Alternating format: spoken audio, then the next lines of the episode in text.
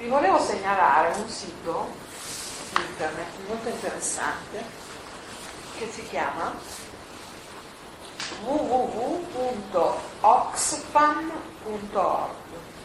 Ox, Oxfam F-A-M o xfam.org N.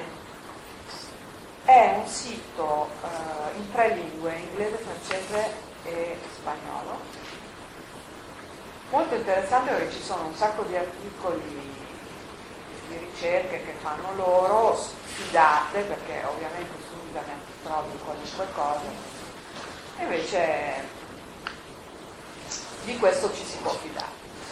E in gennaio è uscito un articolo molto interessante che, eh, il cui argomento è com'è distribuita la ricchezza nel mondo e viene fuori che eh, il 48% della ricchezza mondiale è in mano all'1% della popolazione, e questa non è una novità. Allora, questi miliardari, alcuni di loro hanno investito nell'industria farmaceutica. Chi lo ha fatto nel giro di pochi anni ha visto crescere i suoi profitti del 47%.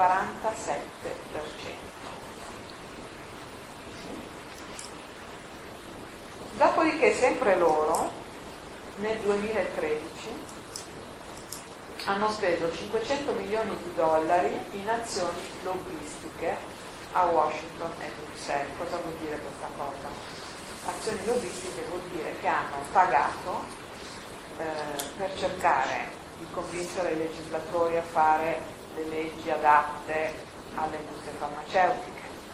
Hanno pagato i giornalisti per scrivere gli articoli adatti, per lanciare farmaci piuttosto che diffamare, insomma per sostenere l'industria farmaceutica, i loro interessi, guadagnano dove ci sono.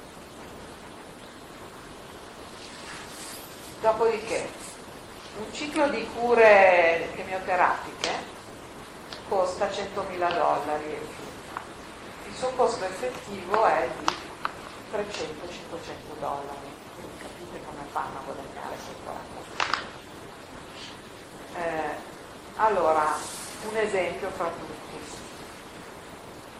Novartis ha messo fuori un farmaco biologico che si chiama imatinib, forse qualcuno di voi l'ha, l'ha, l'ha sentito, magari qualcuno, qualcuno può cercare l'ha fatto.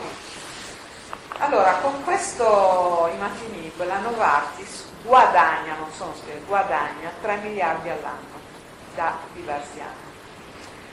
C'è stato un, un meeting e una, una iniziativa di alcuni medici che hanno scritto alla Novartis dicendo visto che è da tanti anni che le cose fanno così non è che potreste accontentarvi di 2 miliardi all'anno invece che di 3 potete immaginare qual è stata la risposta. Eh, la ricerca attuale punta moltissimo sugli antitumorali proprio perché le cifre sono di questa entità e l'ultima cosa che bisogna assolutamente ricordarsi è che l'industria agroalimentare, l'industria energetica e l'industria farmaceutica, per gli amici di Pharma, sono gli stessi capitali. Quindi quel famoso articolo di Science fa parte di una di queste azioni lobbistiche, no? perché questi inquinano l'ambiente con i pesticidi, producendo schifezze, OGM, eccetera, eccetera, che ci fanno venire il cancro, così poi ti vendono il chemioterapico, eh, poi con l'energetica ne fanno di tutti i colori e lo stesso ti fanno venire il cancro, cioè avete capito come funziona il giochino? Queste cose bisogna sapere, perché non le scrivono science. Ho letto che la prima causa di morte, mi pare negli Stati Uniti, sia, sia l'uso dei farmaci, siano i farmaci. eh, i chemioterapici. No, no, Ah, farmaco. proprio. Certo, abbiamo, abbiamo detto che i farmaci sono uno dei fattori di modificazione. Ci sta. Cioè, no- non, non è la prima in realtà, perché eh, da quello che mi risulta la prima sono i disturbi cardiovascolari e la seconda è cancro. Però comunque i farmaci c'entrano molto. I medici prescrivono allegramente perché hanno il loro tornaconto. E beh, sono Ah, male. cioè, ricetta per ricetta, portano un mazzetto di ricette e dal mazzetto ricevono. Anche noi andiamo dal medico per farceli prescrivere, se non ce li prescrive non è un buon medico in generale. Certo, anche No, non siamo poi- noi a scegliere la prescrizione, sono i medici. Sì, però No, però esiste questo aspetto. C'è l'abitudine uno Sì, avanti. Sì, però Siamo un chiaramente se uno non sa delle cose e pensa che il medico sia l'unico depositario della scienza, le cose vanno avanti così come stanno andando Sapessero, avanti, no? sapessero. Se invece noi iniziamo un attimino a interessarci della nostra salute direttamente, iniziamo prima di tutto a mangiare bene, ad avere un sa- uno sta- sano stile di vita, magari non ci serve più neanche andare dal medico. Scusi, ma cosa intende lei per sano stile di vita? mangiare bene, dormire bene, fare attività fisica, cioè tutte queste robe le possiamo riassumere con una frase. Rafforzare il nostro io, sapere esattamente minuto per minuto che cosa stiamo facendo, cosa stiamo pensando, che sentimenti stiamo provando, cosa stiamo facendo praticamente, ad esempio, no? Andare in macchina, salire le scale, fare una passeggiata, cosa stiamo mangiando, cosa stiamo bevendo, cosa stiamo respirando, che film stiamo guardando, cioè tutto questo. Devo fare una considerazione, cioè eh, quando uno scopre di avere un problema di questo tipo e poi dopo si trova davanti alle due strade, no? seguire la strada tradizionale, quindi fisioterapia, eccetera, piuttosto che seguire una via alternativa, se segue la strada tradizionale tendenzialmente c'è sempre l'idea che la sua salute sia una responsabilità di qualcun altro e quindi metti, cioè, come se lui si scaricasse della, della responsabilità. Viceversa eh, un passo secondo, me, poi magari vale, perché sicuramente per quello che fa la chemioterapia il Dio viene fuori lo stesso, perché reagisce in un certo modo alla- a tutte le problematiche che ci sono al contorno. no? Però il fatto di, avere, di fare una scelta alternativa vuol dire che cominciare a prendere in mano la propria evoluzione in modo, in modo personale. Quindi qua c'è, una- qua c'è- c'è già- c'è già un video, qua. Però anche se poi magari non è detto che sia un bivio, nel senso che l'importante è proprio che l'io prenda in mano la sua biografia, ma questo non vuol dire a priori che io scelgo la strada alternativa. io la- Perché io posso anche scegliere la strada della chemioterapia, no? Sì, sì. giustamente, ma va in un certo modo. quindi poi che si faccia carico della responsabilità. È, è questo il Da punto. un certo punto di vista è più difficile perché è una strada che si impone, che ti spersonalizza, ci sono i protocolli, ci sono, per cui lì è ancora molto più difficile che una scelta alternativa, perché hai come dire, No, un è più meccanismo difficile, che ti dipende perché ci vuole anche molto coraggio per fare una scelta alternativa come tutte voi, no?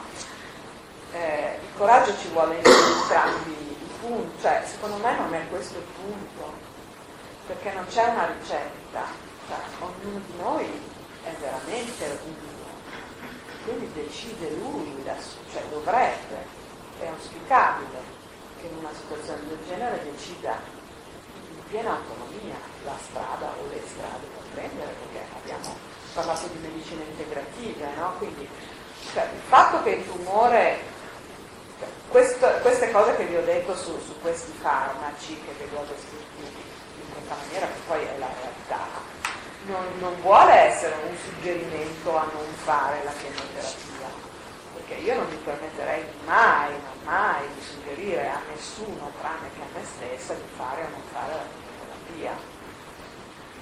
Ma vuole essere semplicemente un mettere al corrente ed esortare eh, a, a, prendersi in mano, no? perché tutti preamboli che abbiamo fatto no? Sulla, su questa radice eh, psicologica del canto e addirittura spirituale, no? come, come, dice Winterman, io assolutamente condivido, eh, poi eh, può portare eh, a qualunque tipo di scelta, non, non, è così importante che cosa si sceglie, ma come lo si sceglie, no? E poi, eh, dire, un tumore eh, è anche importante, cioè un tumore non operabile, che magari è molto grosso, magari è anche importante ridurlo con una chemioterapia per poi agire con altri modi. Cioè, ogni situazione è diversa da un'altra, non c'è una ricetta.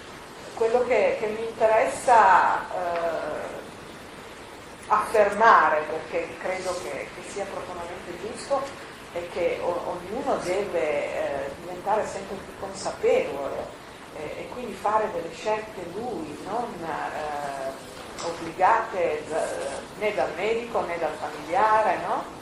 Cioè, questa è la cosa importante, questa è la vera evoluzione del Dio. Poi comunque vada, sarà sempre un progresso. Altrimenti no, altrimenti è una persona sprecata.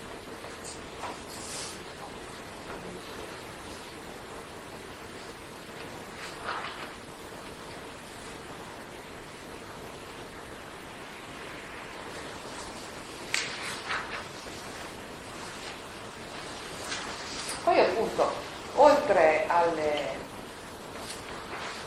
a fianco a queste terapie così pesanti, ehm, per esempio la, la fitoterapia o, o, o, altri tipi di medicina sono eh, veramente assolutamente complementari. No? Vi faccio per esempio così, un, esempio tra tanti. No? Eh, quando quando accade un evento del genere eh, gli equilibri ormonali vanno completamente a pallino. No? In più si ha un grandissimo stress e voi sapete che lo stress ci provoca la, la nostra propria secrezione del cortisolo, che è come un cortisone. No? Ora, questo cortisolo eh, non è che ci faccia un gran bene anche se in realtà è una delle terapie che, che usano a affiancare alla, alle chemioterapie. Eh, il cortisolo viene eh, eliminato dal fegato.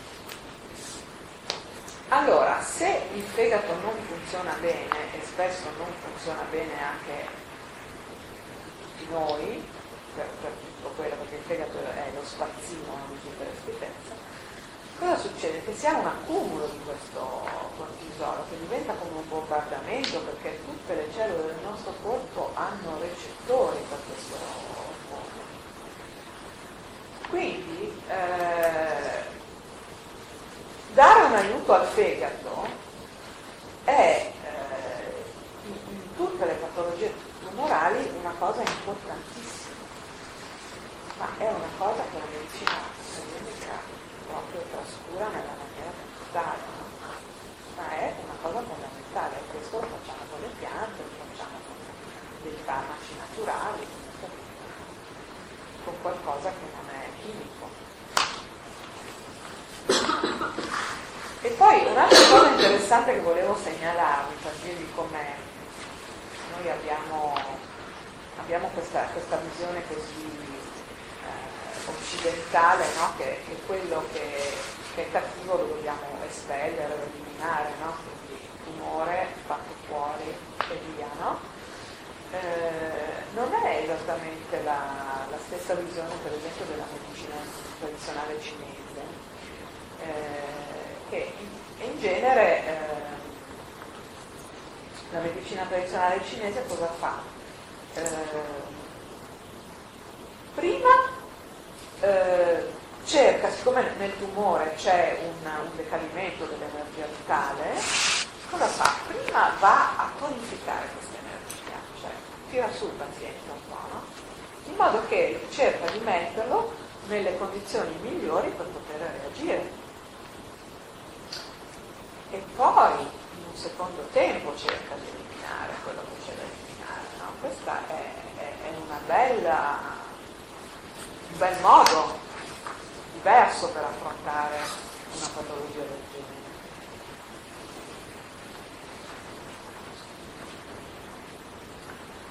Allora, se vogliamo fare una, una cosa sistematica, pensando appunto a usare delle, delle strategie che non siano sintetiche, possiamo individuare eh, tre punti.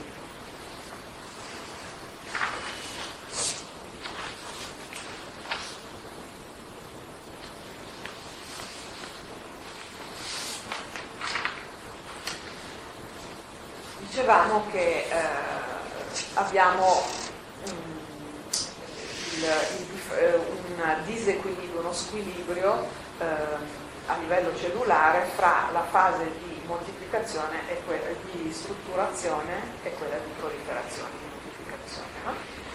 Allora, ehm,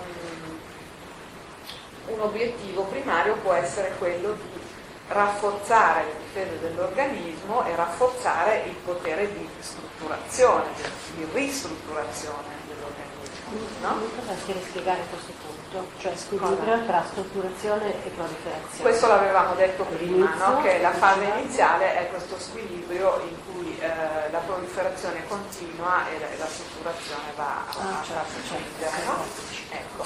Invece noi dobbiamo fare in modo, e, e, questo sottende il fatto che gli atti costitutivi sono ritirati, non governano più questo processo. No? Noi dobbiamo fare in modo che invece tornino a governarlo da una parte e che le difese immunitarie dell'organismo tornino ad agire, no? perché anche loro abbiamo visto che sono sotto l'egida dell'io, sono come un occhio dell'io, no?